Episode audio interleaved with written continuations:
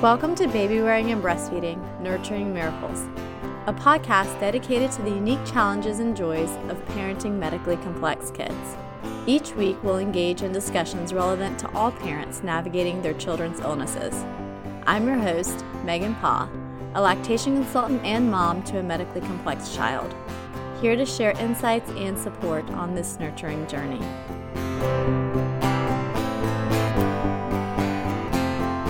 Everyone. Welcome back to Baby Wearing and Breastfeeding Miracles, the podcast where we do a deep dive into everything baby wearing and breastfeeding, specifically tailored to our medically complex kids. I'm your host, Meagan Pa, and I'm a lactation consultant and the mom to four, one of whom has a um, kidney condition and is medically complex. So I have taken all of the things that I'm very passionate about and brought them together to share all of those things in a podcast with you. Today we have joining us Joanna McNeilly. Neely, did I say your name right? McNeilly. Mc, Joanna McNeilly. And she has been a baby wearing educator for 18 years. And for the past 14 years, she has been the owner and operator of the Center for Baby Wearing Studies. So that is an organization that certifies um, other people that would like to be baby wearing educators. And uh, she's also involved in helping to develop the safety standards for baby carriers.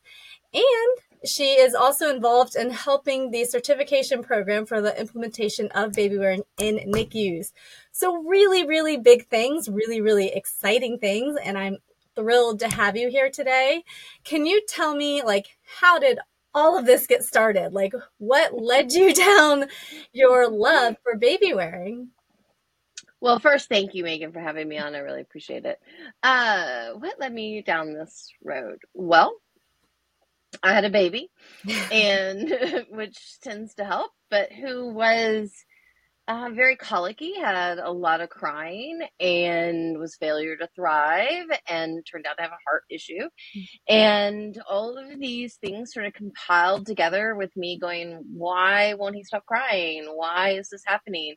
How can I soothe him? And the only way that he was content is if I held him. Mm-hmm. And then very quickly, I was like, my stroller doesn't fit for New York. It doesn't work. And what do you do? And um, so I had six baby carriers by the time I was my baby was six weeks old, and and I needed a carrier because I was traveling so that I could get you know be with my family, be with their um, get their support, and be with my grandmother um, before she was going you know she was very ill, and and so that hunt for something that would stop the crying, make my life easier, mm-hmm. made me say, this needs to be easier for other people. This is, it's, why isn't anybody talking about these things? Why won't the doctors answer my questions? Why can't the nurses answer my questions?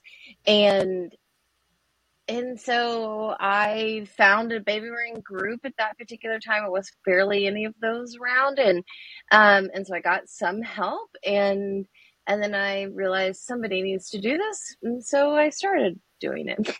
So it became, it started off with you advocating for yourself. You found what worked, you advocated for yourself, and then you took it one step further and started advocating and supporting other women. I love that. That's amazing.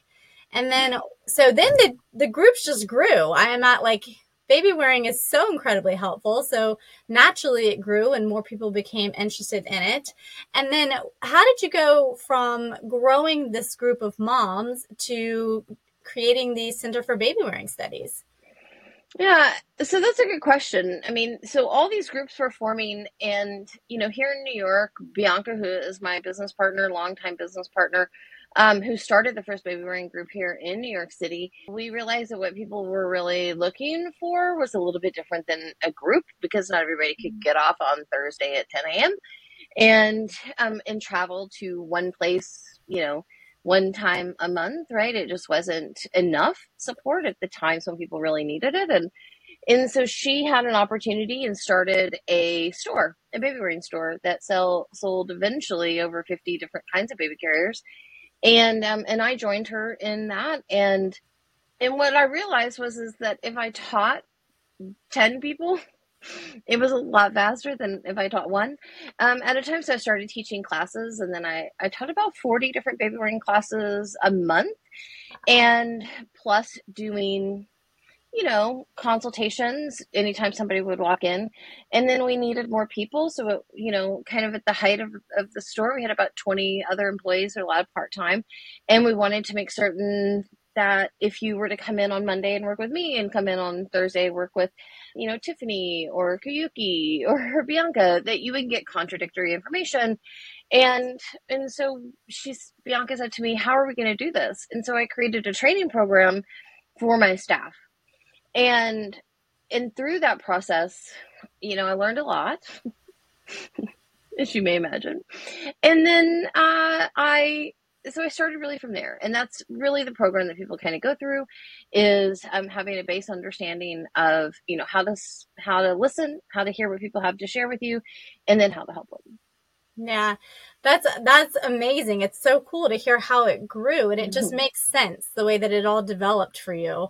So, how does one, if they're interested, um, become a certified baby wearing educator? So, if somebody wants to do that and they reach out to you um, to be a part of your course, can you tell us a little bit about the course? What does it entail? Um, how did they go to from from that to becoming certified? Yeah. Okay. So the first thing I would say is make sure you kind of like working with people. Um, you know, it's not a given that people will like that, right? So um, make sure you like working with people that you enjoy, you know, babies and um, multiple, you know, different caregivers, right? Because that's a key component of it. But then, you know, go onto the website, which is cbws.org, and, you know, check out the different options. And I have several different options for baby wearing. They will only continue to grow. And and then decide where what do you imagine yourself doing with this work how will you support the the people in your community who have you know infants uh, whether they're you know caregiving whether they're adopting whether you know they're babies whatever however it is that you imagine yourself kind of incorporating baby wearing into the work that you do or imagine how you might start it. And then you know if you want and need more input a couple times a year. I always do sort of basic information sessions. Come talk to me about what you're thinking if you have questions. But you can always, you know, hit an email. There's a contact us and ask us any questions. We're there, you know, I want to say five days a week, but maybe six. Um, six days a week, you can probably get some sort of response from us and, you know, ask away because there's a lot of information on the website. But of course, if you know, if you need help getting pointed to the right direction, you, you know, ask away. If you need referrals to people who've taken the training and want to, you know, get some sort of feedback, like, is this something that's going to be worth my time and energy? Then great. We can either point you to that or we can, you know, point out where you can find our educators because certainly I've trained over 1600 people. So there's certainly a lot of them out there and um, and so I would say start there. Start with kind of understanding what you want from your journey. You know who you want to serve and why, and how you could imagine you know baby wearing would be a part of what you want to do, and then consider where am I going. You know which training is the right right one for me to start with.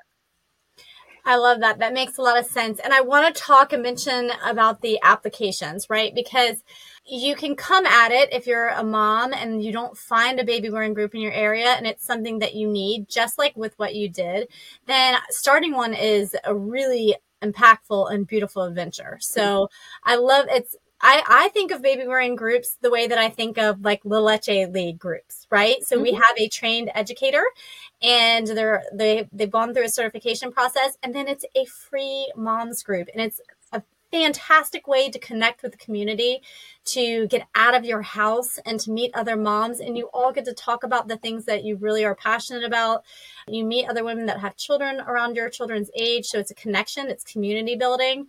But in addition to that, um, most of the baby room groups have, you know, lending libraries. So if you're not sure what you want, you can go and, and try think different things out and you can get help from the educator. You know, much in the same fashion that La Leche League groups work. Like if you need help, you go to the group, you meet other moms, you get feedback from your peers and from the educator. But beyond that, one of the one of the reasons why I approached you um, was not just because you know of an amphibia baby, because I also as work as a doula, and I have for um, almost 12 years. And mm-hmm. so, for a very long time, well before Amphibibaby ever got started, um, not only was I a baby wearing mom, but I was helping other moms, my doula clients, just wear their babies. So because it's it's just so beautiful. So besides those two things so besides if you want to be um, if you are adding it on because you're a birth worker or you want to have a free moms group are there other applications where this could be a consulting business for you? Like you potentially maybe you're only doing baby wearing consulting so what other what other applications are there yeah, I mean, I see a lot of people kind of.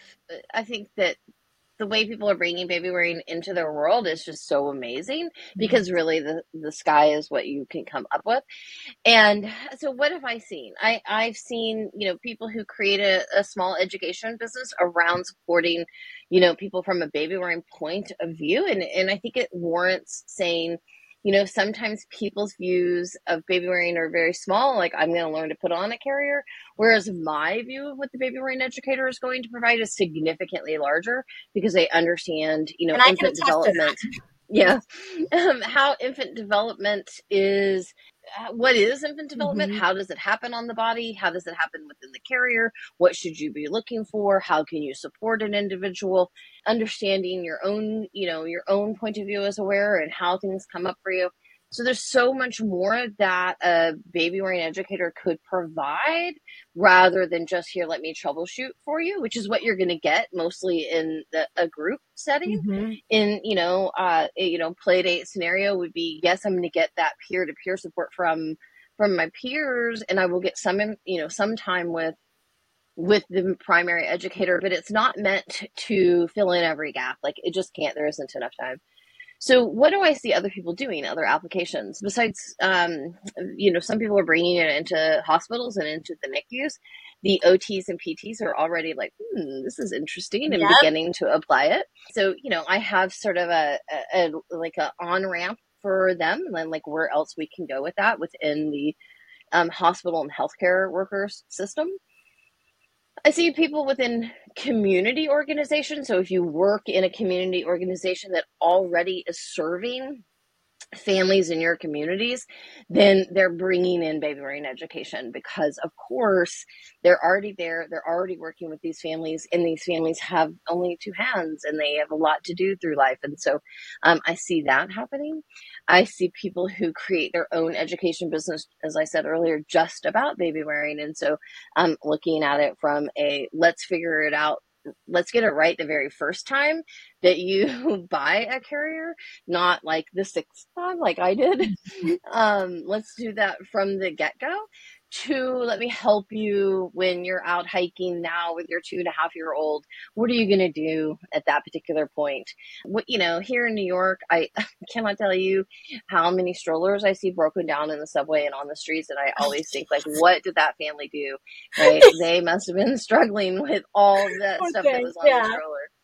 And um, so, a lot, you know, just from baby wearing point of view, lactation consultants, obviously, there mm-hmm. are a few who pick up baby wearing very busy industry to be a lactation consultant. So what I find is they maybe get some base information and mostly partner with um, a really skilled baby wearing consultant so that they can handle you know all the nuances that might happen within you know the carrying relationship and then um, a lot of chiropractors have taken the training and you know build into their practice a you know a great way to support the wearer's body as well as the the baby's body at the same time. I mean, I can just probably keep going. Um, you know, birth is birth doulas, as you've talked about, postpartum doulas, um, newborn care specialists are bringing it in. So almost, my goodness, like you said, the sky's the limit. The application really is. is. so widespread, you guys. It is so widespread, which is amazing just listening. I mean, obviously I have, as I progressed in my career, I continued to bring it with me because it is just like the value of baby wearing cannot be, you know, overstated. So mm-hmm. um, I love that. I, I want to hone in on something that is near and dear to my heart and yours, which is baby wearing in the NICU. So I am a NICU mom and a baby wearing NICU mom. And um, I think you said that you were as well. And the fact that you have implemented a certification program to get baby wearing into hospitals, I cannot overstate how much I love that and I want to hear more about it. So please, can you share with everybody um, the process that, you know, that you have gone through to get that started and what it looks like? Certainly. Okay, so Thank you. I'm sure that's long. So it was a long process. Version. yeah. Um, and yes, I am a, you know, a NICU mom. And, and so thinking, you know, for me and my experience, like goodness, could have anybody could anybody have talked to me about baby wearing? Thank goodness I already knew about it. And um, and so when I was approached by uh, Lisa Grisham from Banner Health, and she had done research, one of the most downloaded papers for um, within the you know infant space in 2021, and around baby wearing in the NICU. And their biggest problem was how do we train 90 nurses on a revolving basis per diems mm-hmm. and, you know, people come and go and, you know, just how do we keep up with that? And, and it was a cited concern within in the paper like they were like how are we going to do this and so Leila Williams who's one of her co-researchers said you just got to talk to Joanna this is what Joanna does and and it's true so from 2021 Flash forward to March 2023 before we finally got it going. But so we did our first beta program in early 2023. We've done two now and uh, they've gone really, really well. We learned a lot the first time, done the second one, it'll go public public to the healthcare workers um, this year. And of course, the biggest hurdles are around hospital administration. And, you know, the program covers risk management and covers infection control, carrier tracking, you know, the learner's journey. You know, how do you do that on skills day? What do we need to do for mandatories uh, going forward? And, you know, there's a cohort follow up. Uh, it's limited to just a couple of carriers that were not chosen by me, I will say.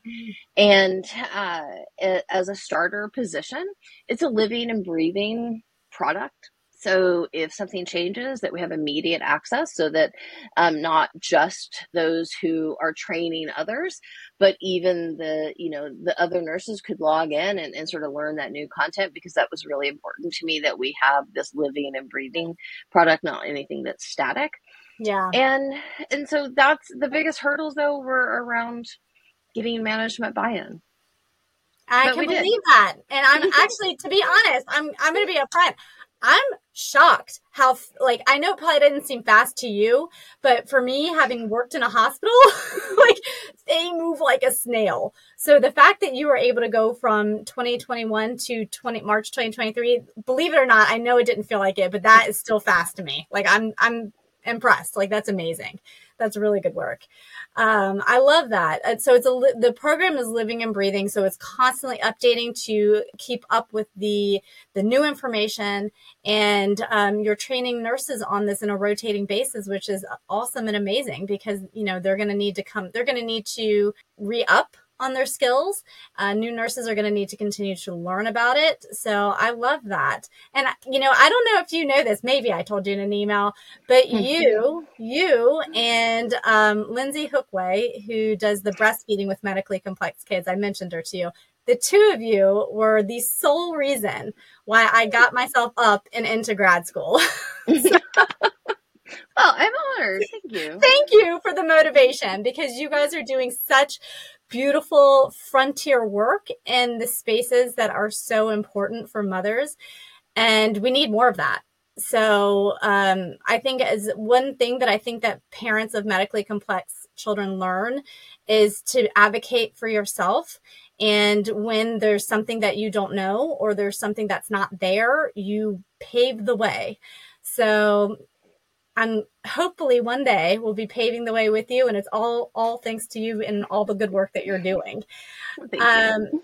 so could you i kind of want to hear like um like a a specific personal story and personal example. So, do you follow up with any of the uh, NICU parents that are baby wearing um, and see how they're doing months later? well, it's interesting that you asked that. So within this new hospital program, right, I don't have access to the parents. So, sure. but I do follow up with the, you know, it's not just nurses, it's nurses, um, NICU nurses, mm-hmm. uh, and then we have OTs and PTs, you know, in there as well. So, um, I do follow up with them. I have a cohort follow up actually tomorrow. And, um, and so that really helps me to get a sense of, you know, what are the families saying? What are they doing? But within my personal work, right, within my personal work outside of just that, that program, there have been many, many, many many families I've worked with that had, um, you know, preemie or preterm infants, and certainly many that have been highly complex individuals. And I do follow up with several of those. One of my favorite stories, somewhere on my website, though, is about um, a young mother who um, it's a very sad story. So I, mm-hmm. you know, warn you there, but um, who it, my mother had been uh, septic and was in the ICU. It was in Houston Medical System, and um, and so we were you know, it was in a four way pod. So it's a, you know, a one to two for a nurse. And, um, and in came this really young man and he was one of the four and you know you can hear everything and he'd been in a car accident on the way to his baby's birth the mother shows up next day right because she was giving birth and she has the whole kit up, you know, the whole get up, a stroller, the car seat, and they wouldn't let her take it all into the NICU. I mean, into the ICU. ICU, yeah. And I get it. I get it, right? But they were like, we can't do that. And so she comes in with this two day old baby, and they were like, no, I'm sorry, you can't bring the baby in here. And so he's never seen his baby. She doesn't know if he's okay. And let me just flash forward to I finally went and bought her baby carrier and brought the baby carrier into the waiting room and I felt like a stalker because I was sort of like, I don't want to say, can I hold your baby? Because I actually knew like she was in too much anxiety that I couldn't take the baby from her. Like I couldn't offer, she would never let that happen. And so I told her a little bit about what I'm doing. This was like the second day, we, you know, third day, I think we'd been there. And that I would be more than happy to help her, you know, guide her to use it, and that I would guarantee with her coat they'd never know she, the baby was in there, and that she could go in there and see her husband. And we went into the bathroom and we got it all set up um, because she couldn't even use the bathroom. She couldn't get the stroller and everything yeah. into the bathroom. So I stayed. I said, "I'll just stay right here at the door while you do that." And um, he he ended up okay, but it was a very very long time. And um, she, for several years, would send pictures and um, send me little updates about the three of them. And unbeknownst to me, um, at that particular time, but I later found out that her parents had passed away just a little over a year or so ago. And she only had her sister who was in college and um, finishing up her finals and could not come home. And his family lives from a different country. And so it was really just them. And she, with that baby carrier, had a full time job wow. and um, helped her husband through all of his recovery while still managing a home. I mean, I, she is like my biggest superwoman in the whole wide world. And, um, and I, I always think of her, I always think of her right around Thanksgiving because it was just after Thanksgiving. But, you know, she sends me the best pictures. You know, they're absolutely amazing family. And the baby was, I think he was really small. It was like six pounds. Um, just a little over six pounds. But I wrote a blog about it because it was so impactful to me. And it really helped me as I was grieving with my mother, um, because they kept telling us, you know, your mom's not gonna make it, your mom's not gonna make it. And, um, and it really helped me to have something else to focus on. And so someone else to focus on a little bit. And it's one of my favorite stories. I love that story. God, talk about such like a big traumatic moment. And then you know, as you know, like she's torn. What does she do? You can't, if you don't have anybody to help you watch the baby and you can't see your husband, that you don't know what's going to happen to him. Like you saved the day, you know, and being able to baby wear saved the day. That's literally, you know, the epitome of being swooping in and And it just so you know, it took the nurses two days to figure out the shit. what was going on? What was mm-hmm. the noise inside the coat? Mm-hmm. and then they were like, "She can't be in here," and I was like, uh, "It's already been there." Actually she's doing skin to skin care so she's creating the antibodies for anything that they might encounter. So it was a really interesting experience because i mean she was breastfeeding you know or attempting to. And the good news is texas children's hospital so i walked over and said we need a lactation consultant over here. And um and they came and which was lovely.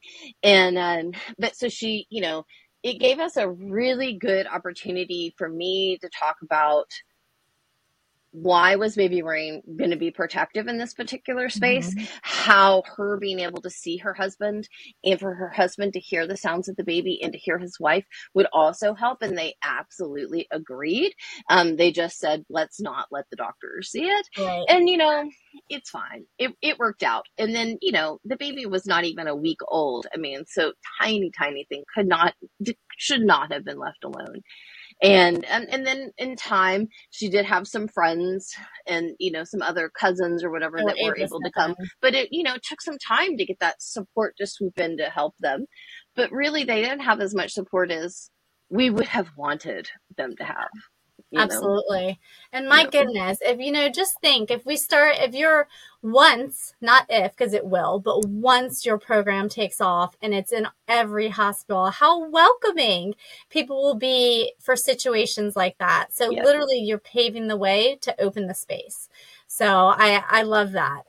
What factors would you instruct parents to look into when they're trying to choose their first carrier? A loaded question with a lot of variables. so many, so many questions, so many variables actually, and mm. and it is a good question. I mean, you know, the very first thing that I would say is start sooner than you think because you know this is something you can actually learn to do while you're pregnant or while you're waiting for the baby. You don't even have to be pregnant, and uh, you know, so it's something you can actively work on and practice, mm-hmm. and you know, you, you know, do beforehand. And so in that, you then have that opportunity to to see different styles like what is what does that feel like on my body? Because you're putting it onto your body so you need to like like it. Mm-hmm. you know there's something some people will really you know like polyester and you know or you know modal style fabrics and other people are like no i really need 100% cotton right? You're you're touching you. You need to get an opportunity to sort of you know play with that. I would tell them to get you know, time in, you know, early enough so you can learn, hmm, when might I use this? Like, when is this carrier really going to shine for me?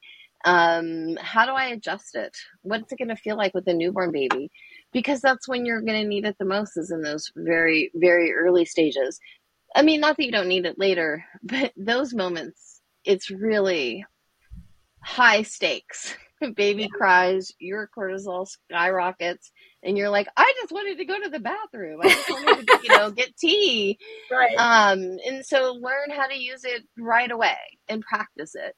When you're looking for a carrier, you want it to be comfortable for you. Uh, you're the one doing the carrying. It's a it the carrier's job is to facilitate holding you and the baby. So it's your item. It's not a baby item. It's your item as the wearer. And um, so you want it to be comfortable. You want it to properly support the baby, you know, protect that sort of natural spinal development. And you want it to, you know, support the baby's um, hip development. So if it can go, you know, knee to knee, and provide that early support. The nice thing about that is it's good for baby, it's good for the wearer, it spreads the weight out so it doesn't feel so heavy for you. Um, you know, particularly if you start soon, uh, it's it's easier on your muscles because baby don't weigh so much. And then as the baby quickly gains weight, your body has that opportunity to really get used to it. But you don't want to learn the ins and out of a baby carrier on your baby. Yeah. You want to do that with a bag of rice or whatever you have, um, stuffed animal, and um, and you know, sit down and play with it and get used to it before you have the baby. Mm-hmm most people that I know buy a carrier prenatally off of the registry and they don't take it out of the box until about four weeks after they've had the baby. so and then and mm-hmm. then they're stressed to the high high nines and then they can't figure it out. They give up and do something different. And as simple as taking it out of the box looking at it playing with it yep. um you know figuring out all the webbing and or you know what do i do with this long piece of fabric work with a baby wearing educator because of course a baby wearing educator the thing that i i really think people don't understand is they're going to make it fun because mm-hmm. it is fun. It's fun to get out and look at all of these different things and say, like, what do you see working in your life? It's like going to a shoe store and, uh, you know, and only looking at tennis shoes when you were planning to go to a wedding, right? You really want to get out and look at all the different shoe options that you have available to you. And if you do that prenatally and it's comfortable comfortable for you, if it supports your baby's, you know, proper development, then I think you're good to go. See, I draw so many parallels between breastfeeding and baby wearing because number one um absolutely you always want to you always want to do both prenatally because you want to get the information ahead of time to set you up for success. So you, you're not in the moment stressed like you said to the nines trying to figure out. So that's the first correlation. The second to me is that you can go on there's there are lots of you know youtube videos by certified baby wearing educators that you could go on and watch. There's there are you know you could get information from um you know IBCLCs online from lactation consultants that are good, but both of these things are highly specialized and your body makes a difference. Your so like for lactation anatomy makes a difference. So your body makes a difference for baby wearing, your baby makes a difference for both. And so you're not going to get that kind of highly specialized feedback unless you're working one on one with somebody. So um, I think for for a lot of people who things are going well, it's fine. But if you might hit any speed bumps, then I absolutely I say like on both fronts. Like that's why I, I love so much that there are baby wearing educators and consultants out there because it's one of those tools in your toolbox that is just too good not to use. So you want to be able to, if you hit a speed bump or a snag, have somebody that you can reach out to. So I just wanted to like piggyback on everything that you said to, um, so that our listeners could kind of get clarification on that because it's too good to miss. Could I, I, I want to also ask you, there are seem or there seem to be trends in baby hmm. wearing. And um, that's something that i really didn't pay too much attention to until I, I got a chance to learn from you and then i find it really fascinating. So i was wondering if you could kind of share with everybody else what you've seen as far as the trends that are going on nowadays. And do you need to hop on a trend? Or at its core you just do what works well, I, at the core, do it do it works mm-hmm. because the most important thing is is that you know when you have a baby that you can navigate daily life, right? That that's really the thing. You know, of course, if somebody, you know, if one particular company is really really popular at the moment, you will find lots of people advocating for that. But it wouldn't matter if that's a baby carrier, if it's a stroller, if it's a pair mm-hmm. of, you know, all Allbirds shoes, which are now not so cool anymore. Now it's Hoka, right, at this moment. So, uh, and if somebody's listening to this in a year from now, it won't be Hoka, it'll be something else, right? So you can see how this works. But the reality is, you know, there could be that these carriers that are on trend right now are really really popular but doesn't mean that they're going to work for you in your circumstances. You know not everybody has the same body shape um, obviously and not everybody has the same level of flexibility the same needs. Mm. you know what's fast for me maybe wouldn't be fast for you. Something that is quote unquote easy to use for me might not be easy for someone else. You know um, i remember a client who you know, had to go into the office, but would take the baby really close to where the office was. And so was looking for a baby carrier that wouldn't really wrinkle his clothes so much mm. there, right? And and that was a really interesting challenge for us to yeah. kind of navigate. Like what is, you know, what is that? I had an opera singer who, you know, was looking for a carrier that would allow for, you know, really good expansion around the torso again, another really interesting piece. And then I've also had everyday individuals who, um, you know, say I have a shoulder injury, or I have a lumbar injury, or I have a Mhm. hip injury, or I don't have the same, you know, hand strength. I have de Quervain's tendonitis because I picked the baby up too many Yep. times. Um, and and each of those things really impacts how which baby carrier or person's going to really love and enjoy and and you want to love and enjoy it because it's a part of your everyday life Mhm. and you want to be really comfortable with it or with them because you may end up with a couple but but for the trends i usually see that the trends are related to a particular brand that has like really knocked it out of the park with something on whatever social media um, platform that somebody particularly follows. And then when they come and then maybe i'll get a you know email that says hey i want to try x y and z carriers and i'm thinking okay so this is the particular trend you're into right now. And then um, i let them try them on and i would say you know 70% of the time they end up with a different brand um, because they see exactly that like oh yeah this didn't fit my body very well or this isn't something that i'm looking for.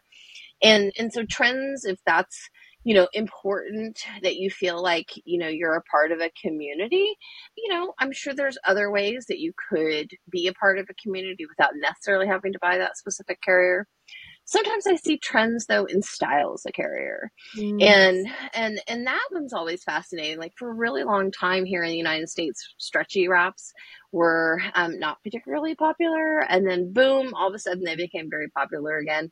And and as such they are they're everywhere and you get a lot of copycats. And because you get a lot of copycats you know um, maybe you don't get the same kind of instruction level or support level that you would get from um, some of the more mainstream or trending brands and so this might be a moment where i would say really be careful about where you buy the product Mhm. and making certain that it's a reputable company because certainly you know a reputable company is going to be able to give you customer service that is actually targeted to you and help you with their specific carrier and and i see a lot of people who have carriers that are knockoffs of or Mhm. similar to some sort of you know trendy brand but lacking all of the support and proper education even down to is that carrier tested Yep. and does it come with instructions so with trends i would say beware of the knockoff and the follow alongs the copies That is really good advice. I want to share a um, personal story I have with that. So, well before I got really into baby wearing, um, so like 12 years ago when I was wearing my first,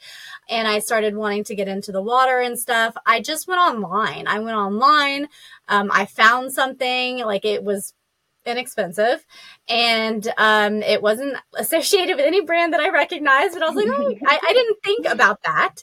Right. And it ended up not being supportive at all, and even less so when we got into the water, which thankfully I had, you know, both hands um, on, you know, on baby and didn't have like a baby and a toddler situation going. Um, but that is one of the that is one of the potential risks that you run when you bit, get a knockoff brand is that brands that have been tested and approved by the ASTM, they are those companies have really done their homework on material. They've been, you know, they have had um, strength and durability tests, uh, all kinds of stuff. So they're they've got instruction manuals, so people know the correct baby wearing practices. So a lot of a lot of standards are going are going into that. That um, I think if you're listening, you know, you can find reasonably bright priced carriers and you can even find them secondhand, you know, instead of instead of going for the knockoff, you run a little bit of a risk there. And I have definitely learned that the hard way. So what role um, does community support play in baby wearing? Because we've talked a lot about um, having support, like baby wearing, baby wearing groups, and getting you know your nurses involved, which is community support. To further that point, you know what what role specifically can can the community take in furthering baby wearing as a group? Hmm, that's a great question. And you know what I would say what I would say is you what you see is what you do. Yeah. And so maybe the very best thing that could be done is to wear babies in the community, um, to be out there if you're doing a, you know, like here, Mount Sinai Queens, right here uh, where I am, they always have like a a community fair and they're at every community fair. And, you know, so have baby wearing information there. Have a baby wearing check-in section or, or something. Partner with the local community organizations to, to provide that, even if they don't. If you are, you know, a baby wearing educator, if you are a parent, ask them say, you know, what kind of support do you have related to baby wearing from a community coming together and saying, how can we make this happen? This would be the same for putting, you know, breastfeeding information out there. Mm-hmm. If I mm-hmm. see it, if I see others doing it, then in, in my community, I'm more likely to do it. And it's something like 10 times I need to see something um, before um, I'm more likely to see it as something that's good. Um, one of my favorite ads I ever, ever saw was coming right out of the subway and I'm pointing right down the road. You can't see me, but I'm pointing there. Right as I would come out of the subway was an ad for like Aetna or some sort of health yeah. insurance. And it was a grandparent couple and the the grandfather holding the baby in a baby carrier but the ad had nothing to do with babies or baby you know, um, carrying. It had only to do with like this promoting their their insurance, but that's the kind of it's thing visible. that it's visible. It's there. You see it. It was well done, and um, it was a little even not stereotypical, so it even grabbed mm-hmm. your eye a little bit. That would be something that I think communities could do. If um you know if i ran a baby group right now um i would definitely um you know slap posters up anywhere that anybody would let me of like non-standard um eye-catching sort of ideas. There was a really really neat ad campaign for a company which i cannot remember but bianca would um years ago where they would have like a ballerina who was baby wearing or a clown who was yeah oh, who was right and that is definitely it's for marketing purposes guys something that's out of the ordinary that's going to catch yes. your eye. So like when was the last time you saw a ballerina or a clown baby wear? So that's yeah. perfect. Yeah. It was really neat. It was really neat. And and people would always stop to look at those posters. So in the community that's what i would say. Um you know making it fun accessible out there get out there, do go to the events. Yeah. You know, um, reach out to your politicians and say, how about you support me um, doing a monthly get help session? I mean, that's an area that I don't find many people really tap, but there's a lot of resources in your in your mm-hmm. local tax base that would be able to support you going into other spaces um, to provide that kind of education. So I think that you know, starting that conversation with your, you know, very local congressperson or, you know, whatever, whatever they are, where mm-hmm. you are. Mm-hmm. Um, I think that would be another thing that I would suggest. You know, that makes me think, and I'm going to butcher this, but do you remember the congresswoman or the head of state? And I, again, because I don't remember what country it was in, but she was a female leader. So, woo, but she was baby wearing um, you know, at one of their, um, God, I'm having a brain fart, but you know what I mean? Like at one of their uh, policy meetings. And it was very globally publicized. And I just loved that so much because talk about getting community awareness, right? That's global community awareness. Um, some of the other things that I think of, and I, I love that you say tap into the policymakers um, in your in your area because I think, and I granted it's not ideal in every situation, but you know when you are we're in a country where you have no uh, leave, maternal leave and you've got to go back to work. I think that there's got to be some areas and some spaces where you are doing that baby wearing. Um, that that could very well be something that could one day be on the horizon. Um, obviously, that's not going to work in every workplace setting. That's no. that's obvious, but um, it really potentially it could. For example, you're a daycare provider. Why can't you wear, you know, you're, you know, if you're working with young children, why can't you baby wear to work? So I'm sure there's other areas like that. Also, kind of dialing it back, talking more about the community. Um, you you were mentioning like um, events, right? So locally we have a group that supports women postpartum. So i'm in virginia and we talk this group is postpartum support virginia. So it's for women that are experiencing perinatal um, mood and anxiety disorders and um, they do events and so baby wearing is really beneficial for bonding with your baby and that's something that's women that are going through pmad struggle with so i think like if you have a group like that in your area you know marrying the two when they have public events is another really good way to raise awareness.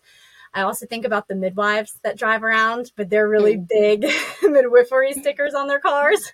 So even if you have nothing to do with baby wearing education, you could just slap a sticker on your car so everybody can see, you know, something funny like a ballerina baby wearing or a clown. That's a good one. I really like that idea. And maybe I'm gonna I'm gonna steal that one and put it on my van. my, yeah, my why not? Right? Yeah. I mean, it was great. So, how do you stay updated on the most recent research for baby wearing? And is there stuff that comes out all the time, or is this something that you have a hand, like you literally have your hands in it? Is there anybody else doing baby wearing research um, in the at the moment? And um, if families want to find it, where do you suggest that they go? Wow. So part of the reason I have my hand in it is, is because I've created a lot of baby wearing protocols so that we mm-hmm. could have that sort of replication of baby wearing. I've worked with some of the researchers to sort of refine what they're doing and um and so i stay in email contact with them for the most part which is not something everybody can do. Um i'd say google alert. Google alert for infant contact or infant carrying mm-hmm. um as well as baby wearing because there's you know other words for it. Um and you know google academia um you know a little search there you know follow my um you know, f- follow my blog and, and my newsletter. I always post about it when I hear about it there. Um, you know, follow follows on Instagram or something. Um, but Google alert will definitely help you. if you okay. just do that, it'll definitely um, keep it up. And then I think that, you know, in terms of the researchers getting a sense of who the names are that are out there doing research right now, mm-hmm. um, the thing is, of course, those people change, right? They move on. Um, but, uh, you know, when, when I think of like, um, Erin Mannen, who is doing biomechanical research, so understanding, you know, what's happening in the body where um, research is is really, really exciting uh, Emily Little from um, now she has um, uh, out in Oregon. She has a nonprofit, and they do research um, related to baby wearing. She, you know, shows around bonding and postpartum depression. Um, and then Lela Williams is like the, you know, one of the, you know, leading researchers too, and and she's worked with Ann Bigelow and uh, there's just so many people. And I, I think that, you know, when you think about baby wearing research right now, there is just a drop in the bucket for where mm-hmm. it could go. I mean, Lisa yeah. Grisham, who I, I mentioned earlier, um, is definitely a powerhouse for research around baby wearing. And, um, and so I would absolutely just put a Google follow on her if that's what somebody is, you know, really interested in following because she's, she's on the cutting edge of what we're going to be seeing looking at baby wearing from you know like right here. She's in the nicu um, looking at what's happening with babies what the you know what baby wearing can offer us and will be her research is going to likely going to be like foundational research that other people will build off of. And um, so how do you stay on top of it? You gotta you gotta be active about it. You have to mm-hmm. really really want to know go to I go to a lot of conferences. I go to I'm always out there for over 10 years now. I go to academic conferences and I say, would you consider putting baby wearing in as an intervention? what about adding baby wearing to your protocol? What might this do? What might this do? What might this do? You know, or how might we talk about baby wearing and what that might look like? So I think that that's a big part of it is, is you know, because I'm involved in, you know, I have that opportunity to be involved in um, in that academic space and really made the time and effort very early on to do that. Um, I think that helps me to have sort of a connection to some people, and then you know, f- following. I think Google Alerts probably is the best way. I said that like five times. No, I'm well. So that's good because when you repeat it, every all of us with mom brain, it'll finally stick, and so yes, we'll remember. Yeah. So thank you. I'm glad or you follow or come and follow our blog because I always yeah. put it on our blog. Yeah, and everybody, um, I'm gonna have you share where where on all the platforms people can find you when we're done because you Thanks. are just a powerhouse. People need to be following you. But you you um i don't want to close the conversation without talking about your work with um, baby wearing and infants that have NAS, so neonatal abstinence syndrome. And that, because as you mentioned, that is an intervention. Baby wearing is an intervention. Is it an alternative to some of the prescription medication that those infants are given in the NICU to, to cope with that? And so can you um, explain to everybody what NAS is and um, how baby wearing can help? Yeah, um, and thank you because this is my passion, right? Like baby wearing is my passion, and then like my sub passion is a little bit NAS or NOS. Um, so NAS would be or NAS means neonatal abstinence syndrome is what you just said, and it can mean I'm, uh, you know, withdrawing from any number of of things.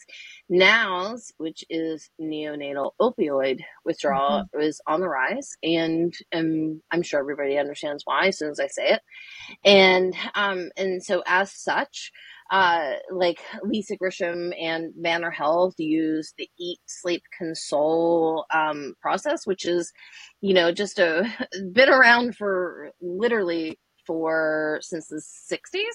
Um, just was gussied up and given a new name for the Eat Sleep Console. And um, the console part is so critical, which anybody who's ever had an infant understands that. But really, when you are in withdrawal, it's like the piece that's needed the very, very most in some levels. And uh, and so, what does baby wearing offer? It offers a way to console on like a continuous basis mm-hmm.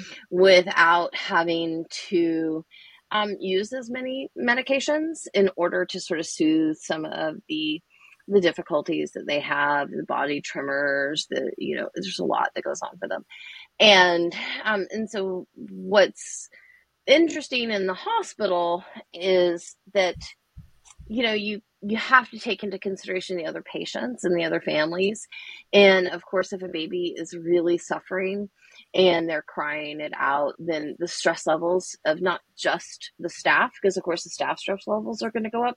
A baby cries, we're, you know, biologically designed to respond to that. And so even if we say to ourselves, it's not my baby, I don't have to care about it, your body doesn't know that. Mm-hmm. And so you still increase your cortisol levels. So you're still stressed and other babies are also stressed staff's going to be stressed and so how can we without you know, extended stays and extended drugs, how do we reduce that? Well, Lisa found through her research that baby wearing is a consoling method. Um, in time, I think we'll find out does it shorten stays. Right now, we don't know that for sure because we don't have, you know, we just don't have enough time yet to do that. But I think in time she'll explore some of those things. But it definitely is a stress reliever for all involved. Um, even if you don't know it's a stress reliever because you didn't have the stress because baby was so contented. But I think that, you know, if you don't know much about NOWS, also I have a blog post a little bit about it, and I'm sure I'll write more about it in, in, in this year because you know, I learned a lot. I went to a conference. I spoke at a conference last year called Now is the Time. And um, I learned a lot about my own um, understanding of of how opioids become an issue in our country, mm-hmm. how, you know, people um, deal with it during their pregnancy, how babies react from it. And I really think that the more we know about it, the less stigma it will have. And so I think that it would be a good thing for people to continue to learn about it. And it's certainly mm-hmm. one of the mm-hmm. things I think I want to educate people on because I learned a lot. I took my daughter, just so you know, I took my 16 year old daughter with me, and um, she was able to hold she toured the NICU. She's going to become a NICU nurse, and um, and she was able to follow and and to hold a baby who was in withdrawal. See baby, you know, get their APGAR scars um, scores right when they were born, and just got really invigorated by this really amazing crew um, in the NICU at um, Tucson, Tucson Banner Health, and but she her biggest takeaway was how people stigmatize people who um, have um, opioid addiction, and and so her takeaway, and she came back. She did a project at school uh, about how how does that happen you know mm-hmm. what is it that's happening in the body and you know the, all the research that's showing that you know it's a really really small percentage of the people who take it and that we now could maybe be this close um, and for those who are just listening i just put my fingers together so this close um, to understanding we could do a, a screen are you likely to have the markers for mm-hmm. opioid um, addiction? So we're really, really close to being able to say, okay, you wouldn't be a good candidate for this particular painkiller. Mm-hmm. They're looking at anti opioids as another alternative. So it's really interesting what is happening and um, and within baby wearing and how it impacts the the caregiver too. Just one thing I think it would be really important to just sort of mention is, is that when they are in contact with their baby, when they have that opportunity to have extended contact with their baby, then their urges for um, the opioid are also reduced, right? And so when that's reduced, they have more of an opportunity to bond and connect, right? Their symptoms are eased as well. Mm-hmm. So it's not just things that impact you know the the baby or the staff or the other people but also when you know when the parent is involved and has that opportunity to have somebody lovingly and kindly and without judgment teach them to use their carrier for them to to really reap the benefits too. So yeah, it's just a really beautiful easy intervention. That was a fantastic explanation of how it baby wearing impacts literally everybody involved. Positive mm-hmm. benefits for the mom, the baby, the other babies in the NICU, the other parents in the NICU, the staff, literally on if you're listening on every single level. Yeah. Um, I also really love what you said, and I I want to say it again, expand upon it that when we have challenges like opioid addiction. It does nobody any good to mm-hmm. put that into a closet and shut the door. Like you need to shine a light on it and, you know, bring people in. And how can we help? How can we make it better? It, it absolutely is a thing where the more we learn, the better we can do, the better help that we can serve the community. So in that area and in many others, you know, don't turn away. Let's like shine a light uh, uh, in a preface that with a loving light on everybody. Yes. Yeah. Because it's something where we want to raise everybody up and not knock people down. So I, I love I love everything that explanation and the story about your daughter and how she wants to be a NICU nurse. Oh my God, I can't wait to like hear more. You know, as she graduates high school and goes on, that's really exciting. Yeah, it's right around the corner. Uh, oh, I know. Good. yeah, my so my oldest is a little bit younger than your daughter. He just started middle school, and the change, um, just literally a complete 360 from elementary school to middle school was not prepared. Just going to tell that to all it the parents out there. Was not prepared. I, I want to ask, where do you see what's the future? What's the future for Center for Baby? I know, right? If we all had a crystal ball, where do you where would you like to see things go? Well, I mean, hmm, where would I like to see it go? Okay, I would like to see more people bringing baby wearing into the sphere they already work in, right? Mm-hmm. If you're already serving families and you're not talking about baby wearing, I'd really love to see people doing that. And so to that end, I want to facilitate that.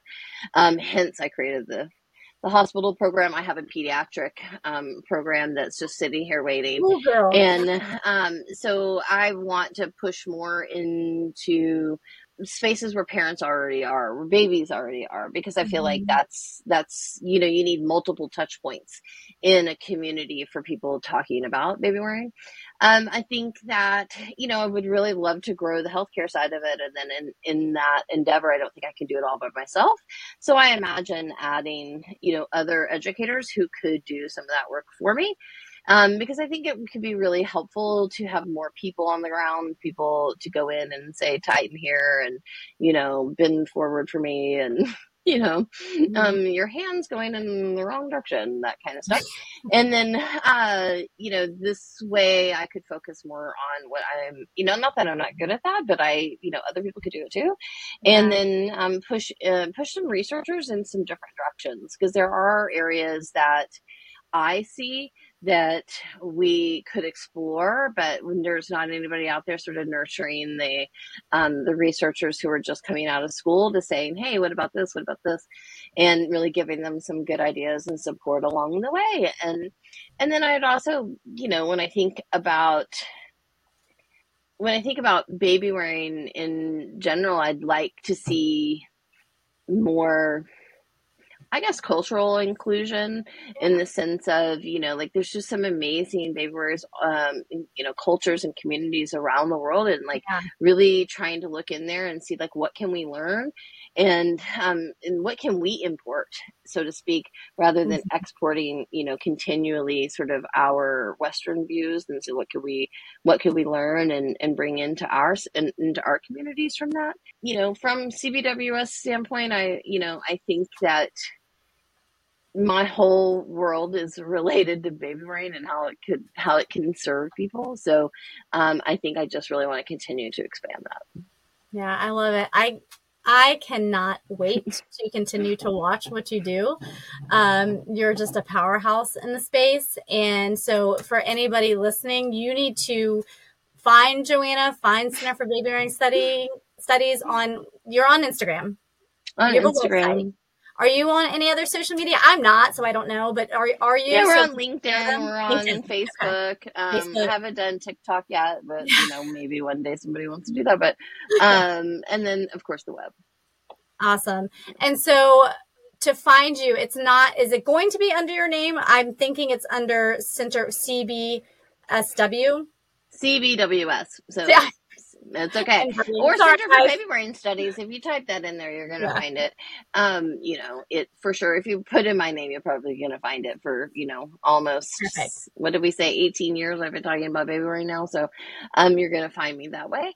And then I think any one of my graduates you'd be able to find. So if you see somebody um, out there talking about baby wearing, there's, you know, not obviously everybody, but a lot of those people will have been trained by me or one of my worldwide colleagues. So there are other people in the world who do this too. Yeah. And, uh, but uh, yeah, you could easily find me. CBWS. See, yes, everybody, three more times so it sticks in our mom brains. CBWS, CBWS. Um, org. Yeah. Yeah, that's that's like I always um when I'm doing lactation consults, I'm always say, saying things like three times to try to get three. It's a magic number, I think. Yeah, number.